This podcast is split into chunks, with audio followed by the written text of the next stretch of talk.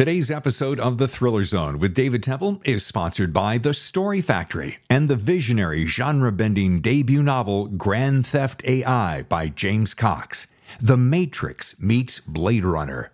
Grand Theft AI is available now for pre-order from your favorite bookseller.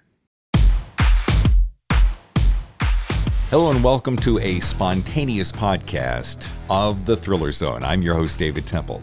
We are on location at Warwick's Bookstore. Now, you've heard me talk about Warwick's, which happens to be one of our main sponsors. They're located at 7812 Girard Avenue in La Jolla, California, 92037. You can, of course, reach them online at warwicks.com. They are the sponsor of tonight's show, where we are featuring Matt Coyle, the author of Doomed Legacy. And if you are familiar with the Rick Cahill series, then you're in for a super treat. It's a short, spontaneous podcast, but I think you're going to like it. Let's get on into The Thriller Zone. Matt Coyle, welcome to The Thriller Zone. Thanks for having me, man. Pleasure to be here. I will admit, and I don't get to do this very often, I don't know your work. I didn't know your work. You're one of millions. How did our paths cross? Harris Orkin. Yes. Okay. Yeah. Well, I don't even know that well, but I'm going to blurb his next book, and he's a nice guy, good writer. And I mean, I think I met him in person once, but just kind of the way the business is, you know, people try to help each other. Yeah. Funny thing about Harris, side note, Harris reached out to me one day. I'm like, I don't know who you are. He goes, well, you probably know my dad, Dick Orkin. I'm like, whoa, Dick Orkin? Dick Orkin was the funny guy of the 80s. When I was coming up in radio, he was doing the commercials for all the big Radio Ranch spots. Okay. Brilliant mind. Hilarious. So I'm like, you're on the show. And then I got to read his stuff, and he was magnificent. So I'm glad. Thank you to Harris for teeing us up. You know, it's funny. I am newer to your show. A few weeks ago, I caught it, and I think you had Bob Grayson. Yes. My publicist, I screenshot it and sent it to her, and I go, this is a target. And then like 2 days later, friggin' Harris just comes out of the blue and says, hey, you guys should talk to each other. Yeah, that's cool. That's called synergy. Yeah. I love it. Well, and it's a small world. I just wouldn't want to have to paint it. So, Anthony Award winner. That's pretty nice. Here's what I love. Rumor has it that, and I was doing a research on all the California thriller writers, crime writers like yourself. And I'm like, okay, well, there's Michael Connelly, there's Bob Crais, there's, James Ellroy, as far back as Raymond Chandler. And I'm like, and they're putting you right up there at the top. Wow. There was one very nice, maybe a couple nice critiques that have say that I'm hanging below this gentleman. But those are all people who are my idols. Bob Crais is one of my favorite contemporary writers, Michael Connelly, of course. And Bob is kind of, because Michael blurred one of my books, but Bob has kind of helped me a little bit behind the scenes in ways he doesn't even know. So, I mean, that's just the way, we were talking earlier about Harris. That's the way this mystery community is. People really help each other. It's really cool. Nice thing about Bob, I have followed him for years, and I don't know what I was expecting. When I met him, he was just so down to earth and so real and so nonsense about everything, and which reflects his style. And then when I started speed reading your first couple of chapters as I was preparing for today, I was like, oh, wow, I can really chew into this guy because that style, that minimalistic, shred out every ounce of fat, Elmore Leonard minimalism is so great. Well, thanks. There's another, Elmore Leonard, it's a nice to mention him as well. It's funny when I go back, because I'll be reading tonight, Warwick's. Every time that I read something, I'm editing. I go, why didn't I edit this? I could have cut 15 words in the first page. And speaking of Robert Crais, I heard him say the same thing one time. He goes, man, I never stopped the editing process, and I completely agree. Isn't it funny that and how many edits do you think you go through? Oh, shit. I do... My first draft is very organic, open, wild. I put everything in. I don't care if it's not very good. So I revise probably 4 to 5 times. Some are pretty quick. Like the first one, I'll slash maybe 20,000 words or something, and then fine-tune. The book I'm writing now, not Doomed Legacy, but the next one that comes out next year, I actually am adding in my further draft something a little different. But I try not to worry about it. I try not to worry about, whoops, went the wrong way.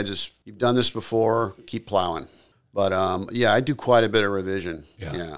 Yeah. It's been said by many great writers that writing is, or revision is writing, but Yeah, and there's not, generally it's not a huge like story edit. Yeah. But there's some little twists here and there, but it's always taken out those words that, like Elmore Leonard famously said, the words that people skim over, but you know, it's hard to always find them.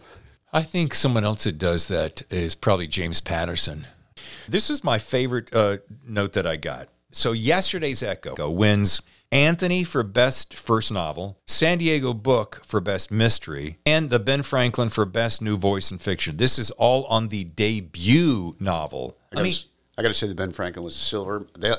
It was a silver medal, so it was like the runner-up. But everybody gets that wrong. But I can't feel like I can take credit for the gold. Yeah. Anyway, I interrupted you in the middle of your. No worries. I think I got that right off your website, so I'm not surprised. Okay.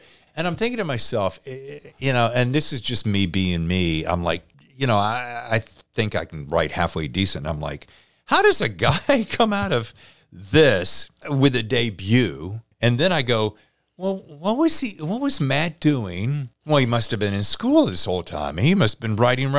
But you had many other careers at the same time.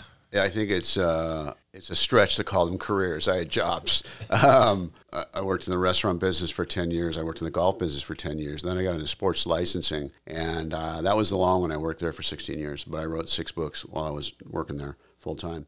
But, you know, the reason, and thanks for the kind words, you know, a lot of the awards is kind of luck, but, you know, it took me 10 years to get published. It took me 10 years from writing on a floppy disk, writing on an IBM ThinkPad used with a floppy disk drive. I call it writing in a cocoon because I didn't know anything about, you know, I've read the genre my whole life, but I didn't know anything about writing a book. I had chapter 1 on the first page. I had the end on the last page. And I thought I'd written a book. I'd written a first draft. Yeah. But I revised and revised and revised. I took classes. I was in writers groups. So all that time, all those revisions, all those no's, all those rejections made me a better writer. If I would have somehow gotten picked up earlier, wherever my career is now, I don't think it would be on the same level because every rejection, you know, I was doing the wrong thing. They say because I was writing my first book over and over, and sometimes they tell you, you know, give up. You know, you're being rejected by the marketplace. Start something new. Yeah. And I just started something new when I was rejected by an agent who was kind of like a C agent that I don't even know if she's gotten stuff published since. Yeah. But my mentor is Carolyn Wheat, and I sent her the rejection. It was a very nice rejection. She told me where she thought I was coming up short. So I sent it to Carolyn, and I said, should I go one more time with this book? And she said, $7,500 in the manuscript, I'll let you know. And I did. And she gave me 12 pages of single-space notes. And 2 years later, I got an agent. And then 6 months after that, I got a book deal.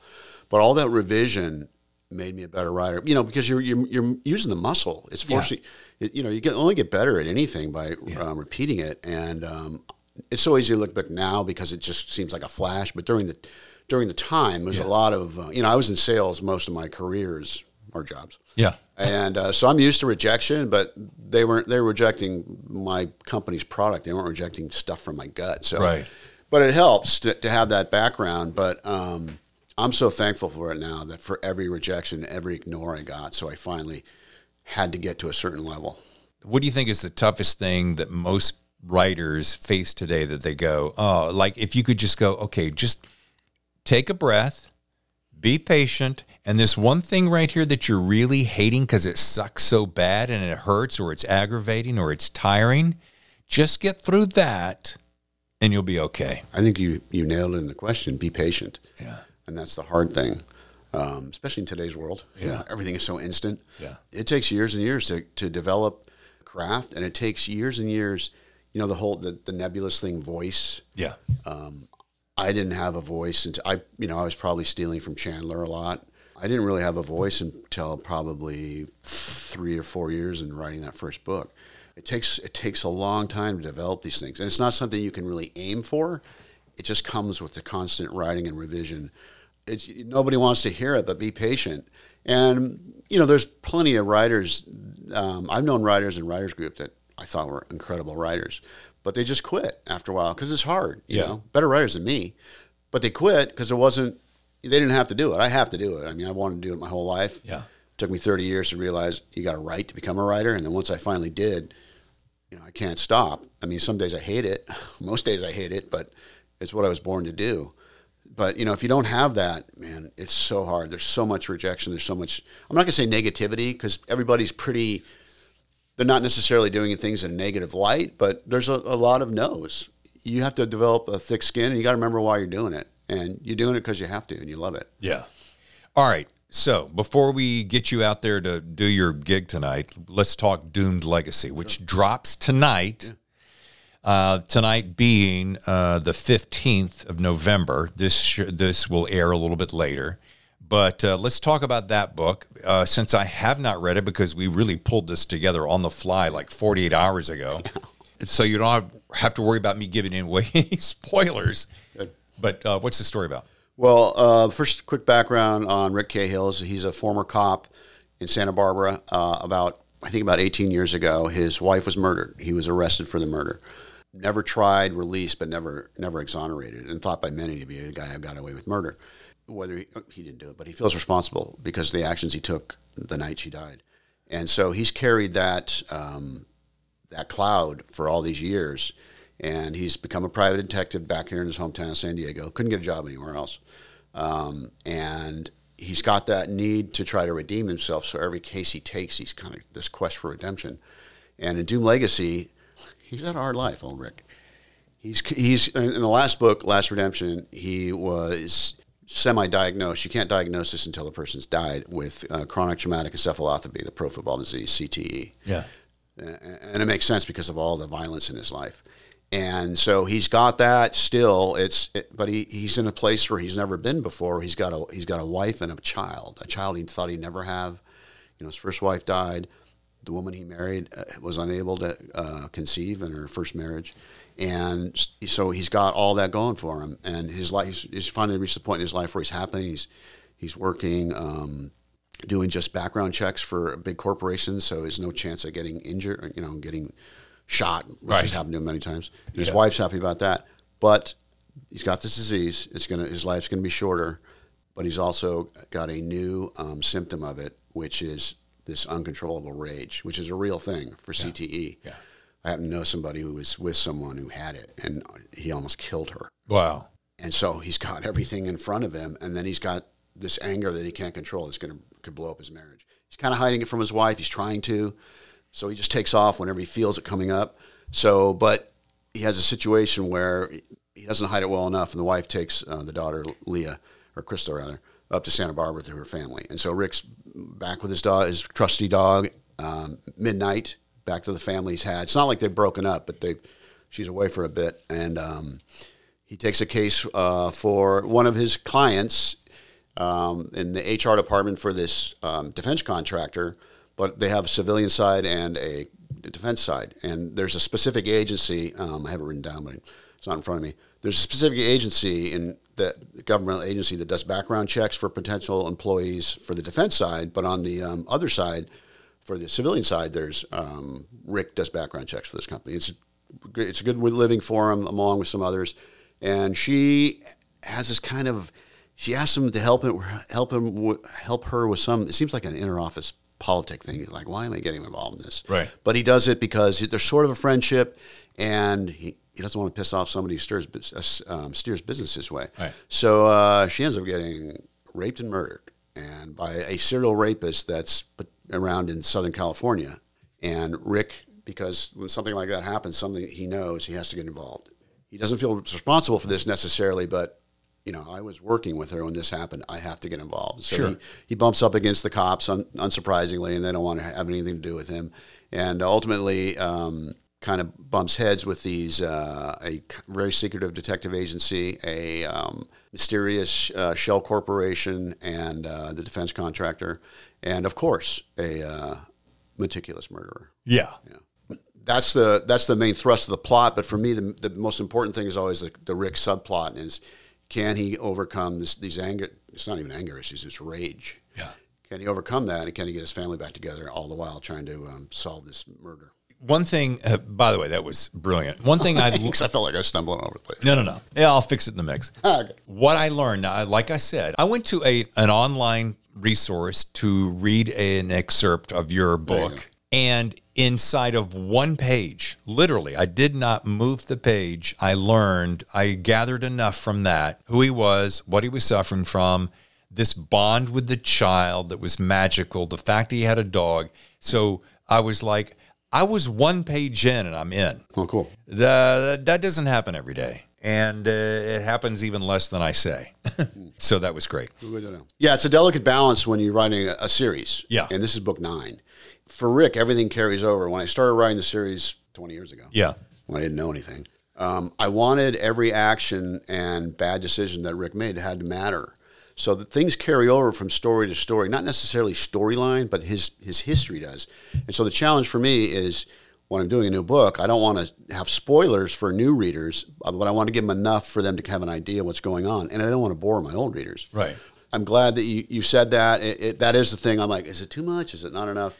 So it's always something I think about. And that's got to be one of the hardest things of all to do. But you did it so deftly, because I was able to capture his entire world in 5 paragraphs. And I was up to speed. Cool. Enough that I'm like, okay, when I get some free time, I want to sit down and read more of your work. It's, when you're doing 2 to 3 a week, it's hard to read 2 or 3 books a week. Absolutely. And so forth. Okay, Matt, what do you say we take a short break and insert a commercial, who is a sponsor of our show and sponsoring tonight's podcast, which will air tomorrow on Wednesday. Does that make sense for everyone? Take a short break, and when we come back, we're going to find out Matt's best piece of writing advice. It's one of our favorite questions here on The Thriller Zone, so stay tuned for that. We'll be back with more Matt Coyle right after this. Stay with us. Hi, I'm Julie Slavinsky. I'm the Director of Events for Warwick's Bookstore. So, Julie, tell me, what sets Warwick's apart from, everybody else in the country? Well, I would say number one is our customer service. That's our number one thing, is that we want to take care of our customers. What's that signature thing? When you go to Tiffany's, they have a Tiffany box, and if you go to Macy's, they have a Macy's bow. What's Warwick's little thing? There's not really a thing that's tangible, but it's more how you are taken care of when you come into the store. And we want to make sure that you have a great experience, whether you're in our gift department, our pen department, or in our book department. Whatever you come in for, we've got something for you. One thing I've always liked about this store is when I walk in, the way you guys make me feel. And that's, to me, one of the signature things. So, and that's been for generations for this store. We're a 4th-generation owner. Nancy Warwick's a 4th-generation owner. And as a community bookstore, which is one of our signature things, is that we are a very big part of this community, and everybody loves us just like we love our customers, and we take care of them and make them feel like they're part of the family too. For those celebrating the holidays, what have you got coming up for the rest of the holidays? As the events person, I'll talk to you about events. Sure. We have lots of things coming up. If you're not on our newsletter email, you might want to do that, because you'll get notification of all of these things. Just go to warwicks.com and you can sign up for our email. I'm Julie with Warwick's, and we are so appreciative and love the Thriller Zone. Your host, David Temple here. Hey, before we get back to the show, I thought I would throw in this one quick note. I have had authors approach me who want to actually advertise on the show, and I'm like, that's cool. I love that idea. I mean, think about it. We feature the best thriller writers in the world. You're one of the new up-and-coming thriller writers in the world to be, and you have a book coming out. Our rates are super reasonable. We're easy to work with, as you know, and we all want to work together to make success for all of us. Just reach out to us here at The Thriller Zone at thethrillerzone@gmail.com. Let's talk rates. Let's talk details. Let's do something together in the new year. I think you'll like it. Now, back to the show. And now, back to the show. Hi, I'm Matt Coyle. I write the Rick Cahill crime series, and my latest book, Doomed Legacy, just came out, and I have the pleasure of talking to David Temple on The Thriller Zone. All right. All of this is a great lead up to the final question I have. I know we've already touched on it, so we can approach it as though we haven't answered it yet. Or you can go, oh, but I got something else for you, David. And that is this. What is your best piece of writing advice? And it doesn't have to be singular. It can be multifaceted. But so many of my listeners really are up-and-coming writers, or they're some of the people that you talked about earlier. They're struggling to find out, do I have what it takes? I think I can do it. I just need that one piece of advice. I mean, I'm finding out that so many of my listeners listen for this one piece right here. Oh, that's a lot of pressure. For me, it's simple. It's you have to write, and you have to, as I said, I wanted to be a writer for 30 years. I never did it. I did it when I was inspired, which is good for about 3 pages for me. So you have to get a routine if you can. Try to write every day, which I do when I'm under contract, and write when it's hard, write when it's easy, write every day, but read your genre. Absolutely read your genre. That's really important. And if you're thinking down the line to becoming an author and what you do, go to book signings, do things like that. Go to conferences. There's plenty of great conferences in the mystery community. But you have to write. And some days, there's nothing easier for me to do than not write. Yeah. And some days I sit there in front of the blank screen and I think, well, you're has-been. You fooled people for 8 books, but now that's going to happen. They're going to know that you're no good. And I sit there and then I type away a little bit. And generally, it might take 45 minutes, an hour. But some of those are my best days when I just fight through this shit, and push yourself. And you'll find a wellspring of ideas you never thought you had. And also revise every day the stuff you wrote the day before. It's a great way to get yourself back in the story. And know that when you're a beginning writer, your first draft is going to be horrible. In fact, when you're not a beginning writer, your first draft's not going to be very good. The great John Lesquois once said, I give myself permission to write like shit when I write a first draft. And I do too. And he didn't even have to tell me that. I was already doing it. Yeah. Just write. It sounds stupid, but it's the thing to do. Work your muscle. We were talking about it earlier. Yeah. Force yourself. And if it's an hour a day, that's fine. There's plenty of days, I'm sure, when all of us aren't doing it. But if you force yourself that hour a day, at the end, you're going to go, well, I got something done today. Yeah. And you feel better about yourself. I've used this analogy before, and for some reason it works, especially with your background. I think you're going to get it. And I say to my friends, they're like, hey, you want to go play golf? I suck at golf. Well, when's the last time you played? 4 years ago. Okay, well, then you're never going to get good. Get out of my face. But if you take a club, any club, 1 or 2 clubs, and you just go out there, not an hour, not 30 minutes, how about 15 minutes a day? Yeah. And you just work on that muscle memory. You're going to automatically get better. Absolutely. Same thing. I'm just going to go out and drive it. I don't care if it looks bad. I don't care if it whips to the right or to the left. You're honing it in. You're figuring out what works. And that's what I tell people about writing. I mean, why do we think, well, I should be able to get there and write a really great chapter at the first go? Why would you think that? Yeah. It's going to be terrible. Yeah. But I would also suggest getting into a writer's group. If you have beta readers, that's fine, but writer's groups are fantastic. Beyond having someone else critique your work, you're forced to critique other people's works, and it makes you think more about the, what you're doing, the craft. Okay, Matt, I know you have to go. Thanks for having me, man. Pleasure to be here. They're waving us on. You have to get on downstairs and get ready to do the show. So thank you so much, folks, for joining us for this impromptu and spontaneous podcast, pre-recorded at Warwick's in downtown La Jolla.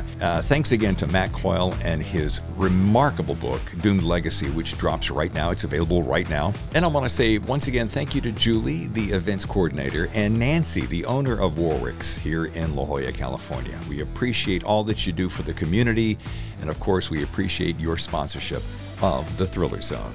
We're going to take on off. We'll see you next time for another exciting edition of The Thriller Zone.